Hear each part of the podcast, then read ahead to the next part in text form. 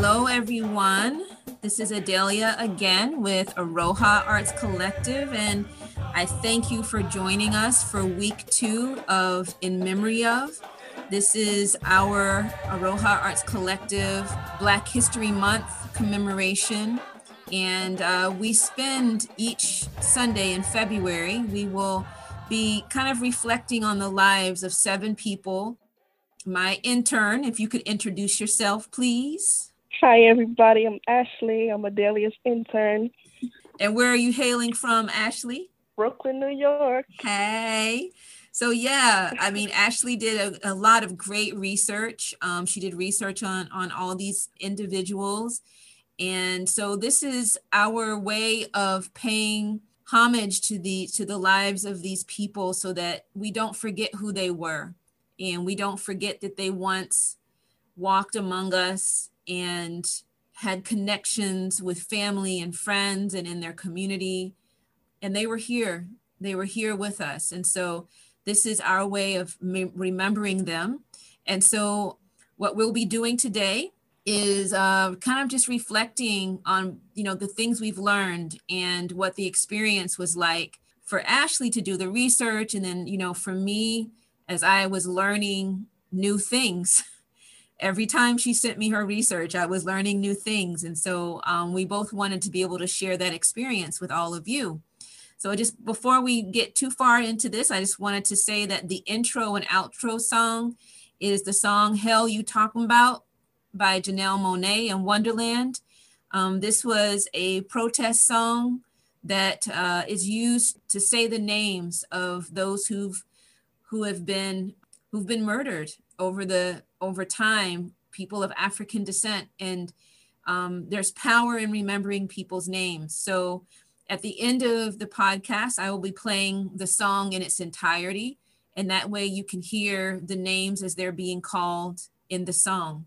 So, um, what we're going to start with uh, before we get into the conversation is Ashley is going to share the names of the seven people that we focused on this week. And then I will offer a prayer for the departed.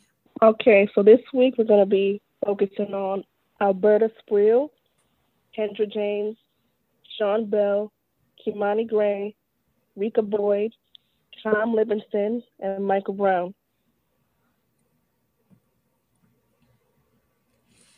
Grant, O my Lord, that they who have ascended unto thee may repair unto him who is the most exalted companion, and abide beneath the shadow of the tabernacle of thy majesty and the sanctuary of thy glory. Sprinkle, O my Lord, upon them from the ocean of thy forgiveness what will make them worthy to abide so long as thine own sovereignty endureth within thy most exalted kingdom in thine highest dominion. Potent art thou to do what pleaseth thee. Okay. So each week in the month of February on Aroha Arts Collective, on our Facebook page, and on Instagram, we post each day about someone, a picture of them, as well as the backstory, um, their backstory. So the seven people that we're going to be kind of kind of reflecting on and thinking about today this past week each day there was a day dedicated to to that individual. So um i think this time i'm going to start off because last week ashley you did um kind of yeah. reflections. I think this week i'd like to because there were a lot of people in this list i'd not heard of. And i was struck by just the ages. The ages were so vast right? You had miss Spruill, miss alberta Spruill, and then you had Kimani Grey, who was yes. how, how old was he again? And I think Mrs. Spruill was in her fifties, if I remember. Yeah, Mrs. Spruill seven. Kimani Grey was sixteen. Yes. yes, and just this that there was just there's no there's not even any difference in the ages. Like there's not deference given to elders, and there's not care given to young ones, right? It's just very similar even to week one. You had I think Tamir Rice was the youngest last week. He was 12, am I correct? Um, yeah, 12 yeah. years old. Yes. Yeah, so he was the youngest. And then the oldest in that group was Miss Deborah Danner. And what's really interesting is that, like last week, this week, the oldest person was a woman. And just. Yeah, you're right. Wow. Yeah. Mm-hmm. Yeah. I think something else that stood out for me as you were turning in, like as you were turning in your research and we were looking over it each week, what also kept striking me was that so many of these people were living in New York. Like there are a lot, like as we move into the next couple of weeks as well, there was such a, the vast majority of, of the folks that you found information on, you found out they were living in New York. And it just really made me begin to wonder I mean, there's a pattern here. You know, like there's a pattern. Yeah, actually from New York. About five of the people on this list are from New York. It's crazy. Yeah. Yeah. I mean, that's what really stood out for me. So for you, what what kind of stood out for you in week 2, either about the individuals individually or as a whole? Just kind of, if you want to share back your reflections on what this week of research was like for you. This week, I will say what really stood out for me is about, well, some of them from New York. Well, yeah, most of this week is from New York. And a lot of the time period that this happened, like the people from New York, like it happened when I was a child. So I really don't remember. I don't remember seeing it on the news or hearing about it or anything. Or maybe I did hear about it, but I was a child then. So I really wasn't worried about it then. What I noticed is when I did the research and I'm actually seeing that this happened like years ago when I was a child, I'm like, oh wow, really, it really made me sad. Especially because I didn't know then, like I was a child, I wasn't really worried about anything like this. But now, looking into the details as an adult, some of these things that happened, Alberta Sprouse, this happened in 2003. Kendra James, this happened in 2003. Sean Bell was 06. So yeah, those were a time period when I was, um, you know, very young. So I, I, I didn't really know much about it, but reading through the details, it just made me sad, like as an adult. Yeah. So what's and and what were a lot of the um the ways the different people I just remember the ways that each one of them died was also so similar, right? Yeah, they were all very similar in the way that they I feel like they again they weren't given a chance. So like with Kimani Grey, can you kind of talk some about him? So with Kimani Grey, um, the night he was killed, from doing my research, from what I understand, he went to a friend's party on Saturday night. Um, I guess the party was over, and you know, a lot of the times when we go to parties as teens and the party's over, we don't. Some of us we don't go home right away. So, I guess him and his friends were just hanging out on the street, and there just happened to be cops patrolling and, you know, they see a whole bunch of teenagers and wonder what's going on. So I guess, you know, once the teenagers saw the cops in the car, they got spooked and they just happened to see um, Kimani break away from the group. And from what they said is they claim that he looked suspicious because he was fidgeting with his waist when he broke away from the group. So when he broke away from the group, he got approached by two, I believe, mm, I believe they were undercover. Yeah, I don't think they had on a police uniform. So I think he was approached by two undercover police. Um, and from what I remember, I believe they told him to show his hands. I think they approached him from the back. They told him to show his hands, and they said he didn't. Or they said he started fidgeting with his waist once they told him to show his hands. And he turned around and supposedly pointed a gun at them, which is when they fired. What a witness that was actually looking out the window the night when that happened. She said he didn't have a gun on him, and she said he he showed his hands and everything. And, and the know, gun that was found at the scene, mm-hmm. um, mother said he never owned a gun. A lot of people believe that the police actually probably planted the gun at the scene because they there was a gun found at the scene, but his mother doesn't believe that it was his. A lot of people are saying they believe the gun was planted. But yeah. And there was was it in this this group here. I mean, and the funny thing is like Sean Bell was really similar, right? Like he was at his, from what I understand yeah. from Sean Bell's story, he was at a club for his, it was his bachelor's party, right? And he was leaving his mm-hmm. bachelor's party. And what I'm trying to remember what was happening at that one. Um, so at this one, okay, um, I believe when him and his friends were leaving the club, they got into an altercation. Um, Sean Bell was like with three other friends. So I guess they got into an altercation with some guys outside. And that night, when he was in the club, there was an undercover cop in the club. So yeah, there was a couple of undercovers. Um, so when they got into altercation outside, I believe one of the undercover cops believed that they overheard the argument and they believed somebody said something about, oh, I'm to go get my gun. So they believe things was to go to a crazy situation that night, I believe, and they called for backup. So when Sean and his friends were leaving, I guess they got into his car and one of the undercover cops approached his car and told him to put his hands up. And I guess out of fear, like I guess at the heat of the moment, like when the undercover cop approached, I believe he drew his weapon at the car. So at the heat of the moment, I guess Sean Bell was just frightened. Like I would be frightened too if I was in my car and somebody pulled out a gun on me. I believe he put his car in reverse, and the cop thought he was probably gonna try to run him over. So he shot about 50 bullets. Him and probably two other other other cops. Oh, wow. They shot about 50 bullets into the car. And Sean Bell ended up dying, but his friends, they were injured very badly, but they ended up surviving. At the end, they figured out nobody in the car was armed. Sean Bell wasn't armed. His friends wasn't armed. I really just think the cop miss, what's the word for it? Kind of miss. I don't mm-hmm.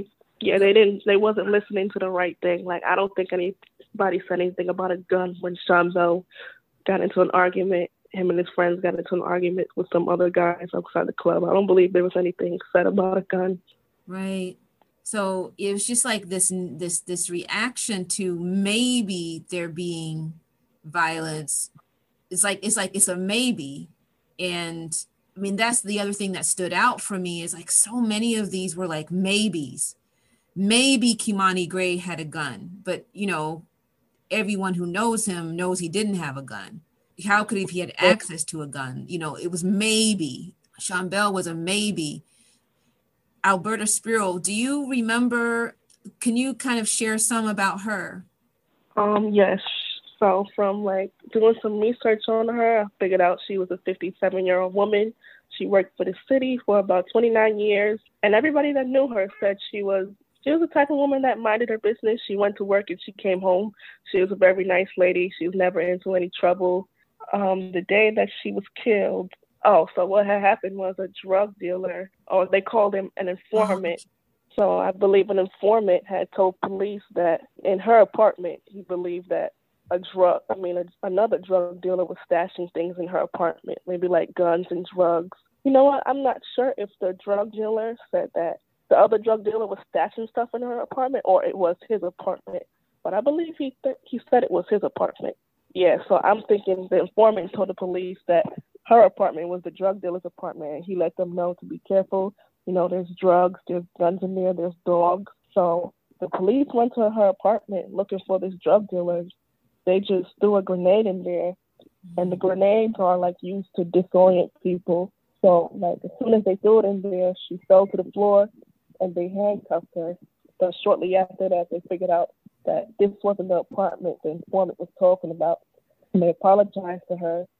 And, you know, I guess they unhandcuffed her and she let them know she had a heart condition. And they took her to the hospital, I believe. But shortly after that, like an hour after that whole altercation, she ended up going into cardiac arrest and she passed. And this just reminds me so much of Breonna Taylor, right? Oh, yeah. Know? Yeah. Yeah, you know, it's mm-hmm. just I mean, when you're thinking about reform, you know, police reform, you know, I'm wondering if it's if it's possible to get information that's more reliable. You know what I mean? Like I get what they're doing, you know, the question is how can you get more reliable information and make sure you're in the right place? Because Breonna Taylor was the same way. And it, it just was all of it was was not the correct information Wow. Yeah. yeah so with her, she, she she ended up having she had a physical condition that made it just the the trauma and and the suddenness of having a flashbang grenade thrown into your house when you're like dead asleep and you know you're completely out like that i just yeah and i believe the crazy thing is when they handcuffed her she had on her work clothes so she was getting ready to go to work and i can imagine that getting ready to go to work and something like that happens. Very sad. Ah, wow wow. So like once again this week for me like the week before it was just this feeling of things not being finished and yeah. um, like there's gaps right? Yeah there's gaps. Like there's that that was the thing too. Like there's gaps. Like there's there's places where there just isn't enough information to really make an informed decision or have an informed understanding of what happened there's just there's blanks in some of this research i think that was really you know unless like we really dug deep and got into police records like yeah. being able to find it would have been really difficult but i want to thank you so much for for doing this for for doing the research for this this week that um that we just talked about and um we're going to go ahead and close it out close out week two of our podcast um, I want to thank everyone who has joined us this week um, as we reflect on and talk about the individuals that we are remembering during Black History Month in our series In Memory of. I invite you to visit Aroha, A R O H A, Arts Collective, where you can see each day we are highlighting, we're focusing on an individual. And uh, and I also invite you, if you're someone who is white and white passing, and you are committed to anti-racism efforts, and you want to really find ways to work side by side with people of color in a way that's effective and long lasting, I invite you to join an online course that I am offering called Our Moral Imperative A Revolutionary Change in White America. And you can find that information at my website, Aroha, A R O H A, arohaartscollective.com slash cyclebreaker. So I hope you have a great week, Ashley. Oh, thank you so much. I hope you have a great week too. Thank you. And I guess we'll be getting up together for week three. Definitely. All right. Talk to you soon. Talk to you soon.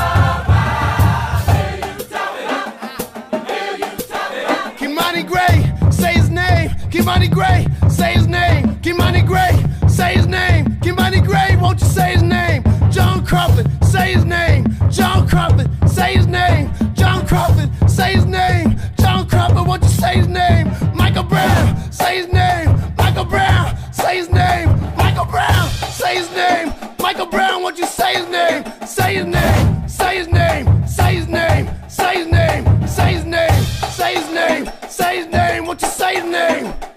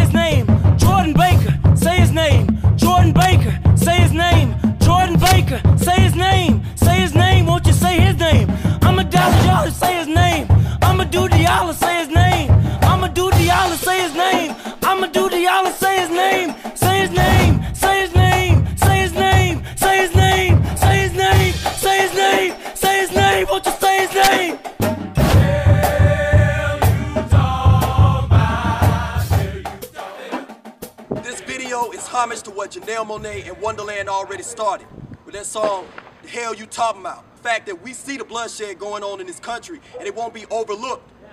So we need to let the world know, and you need to know, that silence is the enemy and sound is the weapon.